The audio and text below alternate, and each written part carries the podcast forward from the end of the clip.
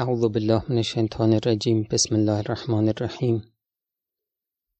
گفتیم ریا سه نوعه ریا در اعتقادات ریا در اخلاق ریا در اعمال و عبادات.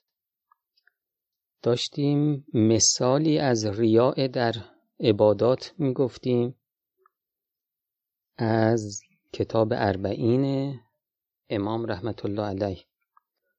بحث سر این بودش که کسی در جمعی بخواد خودش رو از نظر علمی نشون بده. حالا یا خودش پا میشه مسئله ای رو مطرح می‌کنه یا یه سوالی تو اون جمع مطرح میشه این زود خودش رو میندازه وسط و سعی می‌کنه یه جواب خیلی عالی بده. تا همه بهش احسنت بگن باری کلا بگن آفرین بگن. خب گفتیم که این ریا ریا هستش و ممکن در کنار این ریا گناهان دیگری هم براش ثبت بشه. چون ممکنه اونجا یه نفر پاشه یه جواب دیگه ای بده. این اونجا این شخص رو بکوبه. بعد گفتیم که ریا چون یه طوری هستش که انسان باید دقیق بشه در وجودش. عمیق بشه تا بتونه درک بکنه که این کار خیری رو که داره می‌کنه منشأش خودنماییه. منشأش ریاست. حالا امام داره به ما یاد میده که ممکنه نفس هی بخواد سرت کلاه بذاره. ها یه طوری تو رو قانع بکنه که نه این عمل تو عمل درستیه. ریا نیست. اما تو باید زرنگ باشی و درک بکنی که نه این همون ریاست. امام میفرمایند اگر نفس باز دام کید خود را بیفکند و به تو بگوید که مقصود من معلوم شدن حکم شرعی است و اظهار کلمه حق است که از افضل طاعات است نه اظهار فضیلت و خودنمایی.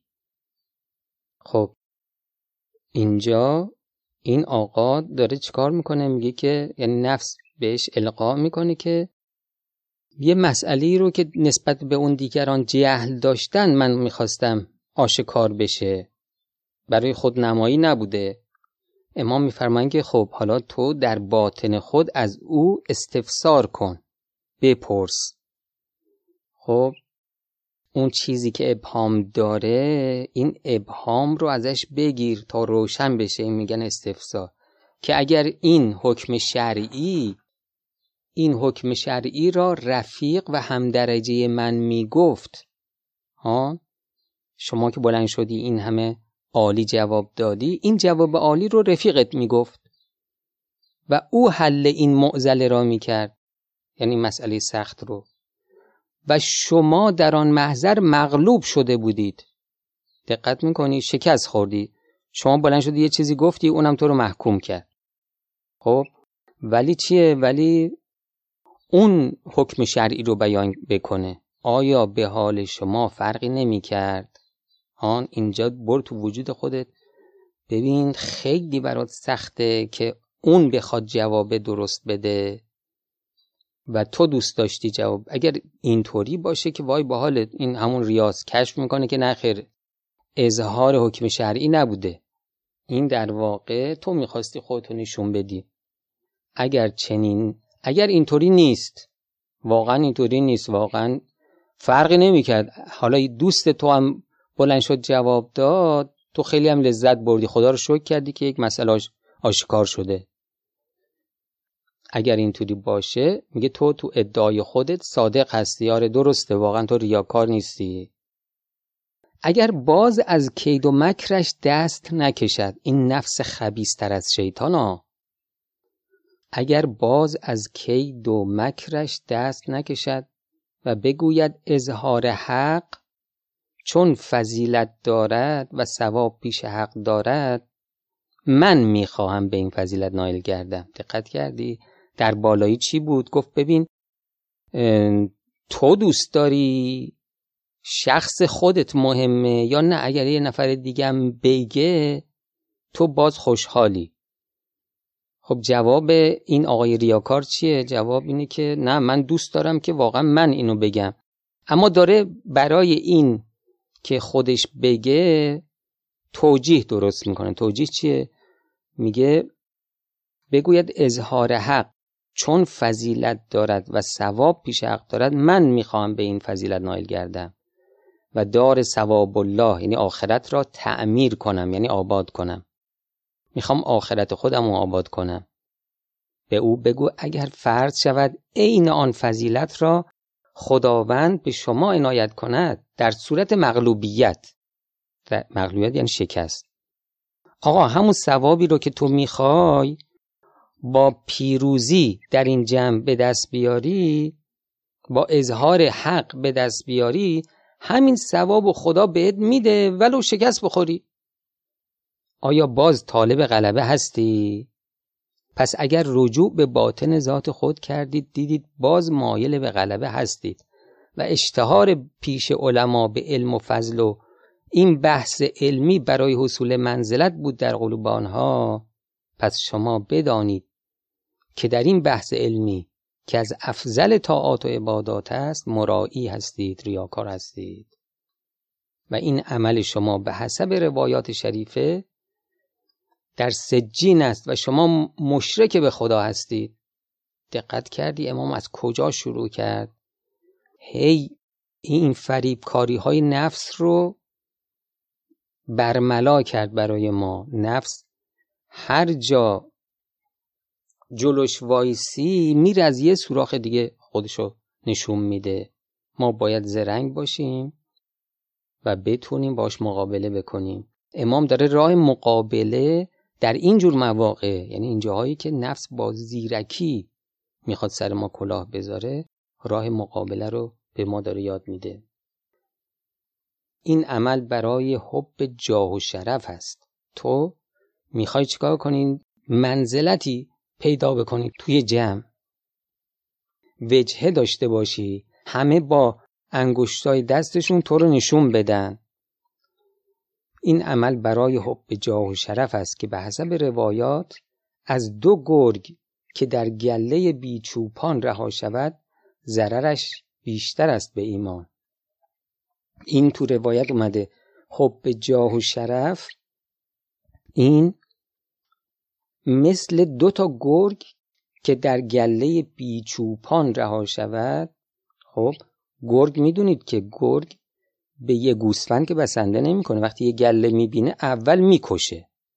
اول هی دونه دونه اینا رو می‌کشه. بعد سر فرصت میاد یکی یکی می‌خوره.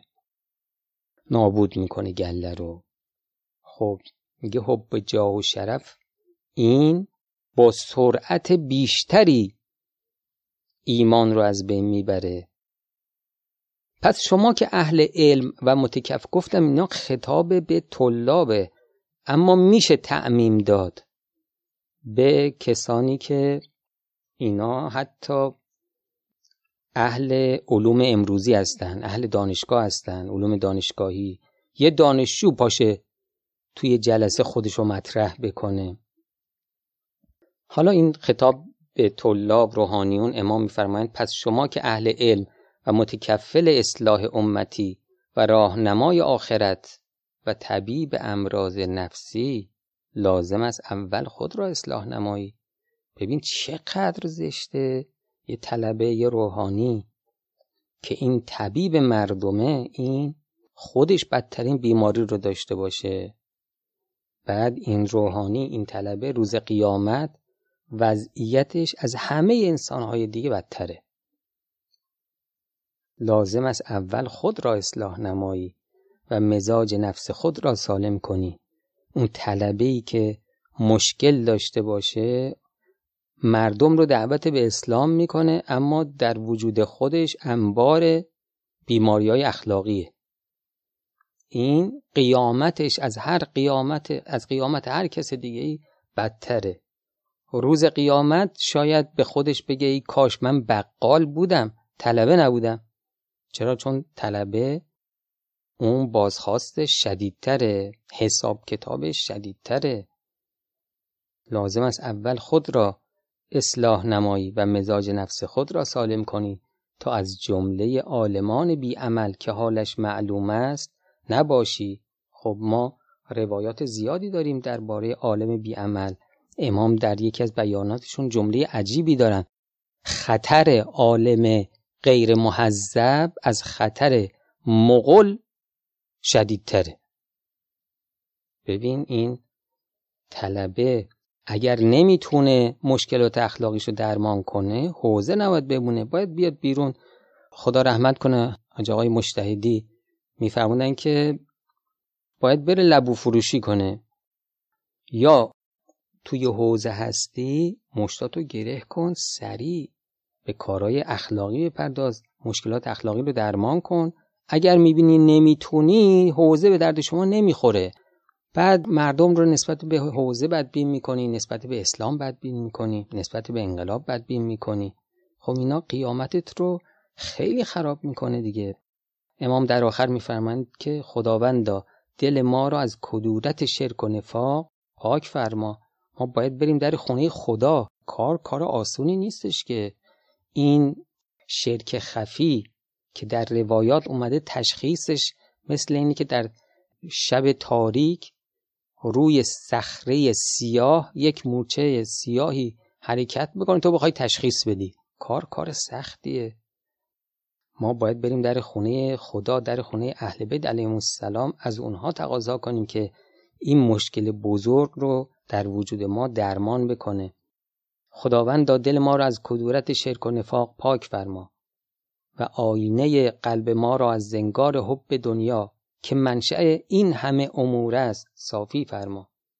حب دنیا رأس و کل خطیه. همه خطاها ریشش حب دنیاست خدای اصلا این حب دنیا رو از دل ما ریشه کن کن. در دعا هست سیدی اخرج حب دنیا من قلبی. میفرمایند که و با ما همراهی فرما و از ما بیچاره های گرفتار هوای نفس و حب جاه و شرف دستگیری کن در این سفر پرخطر و این راه پرپیچ و خم و تنگ و تاری. توی قادر و توانای همه چیز. هر روز صبح که از خواب پا میشیم خب باید دقایقی داشته باشیم برای مشارطه.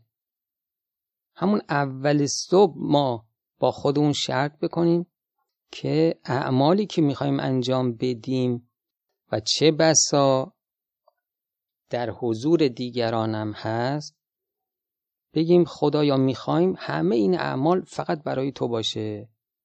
به هیچ وجه تو نیتمون دیگران رو دخالت ندیم.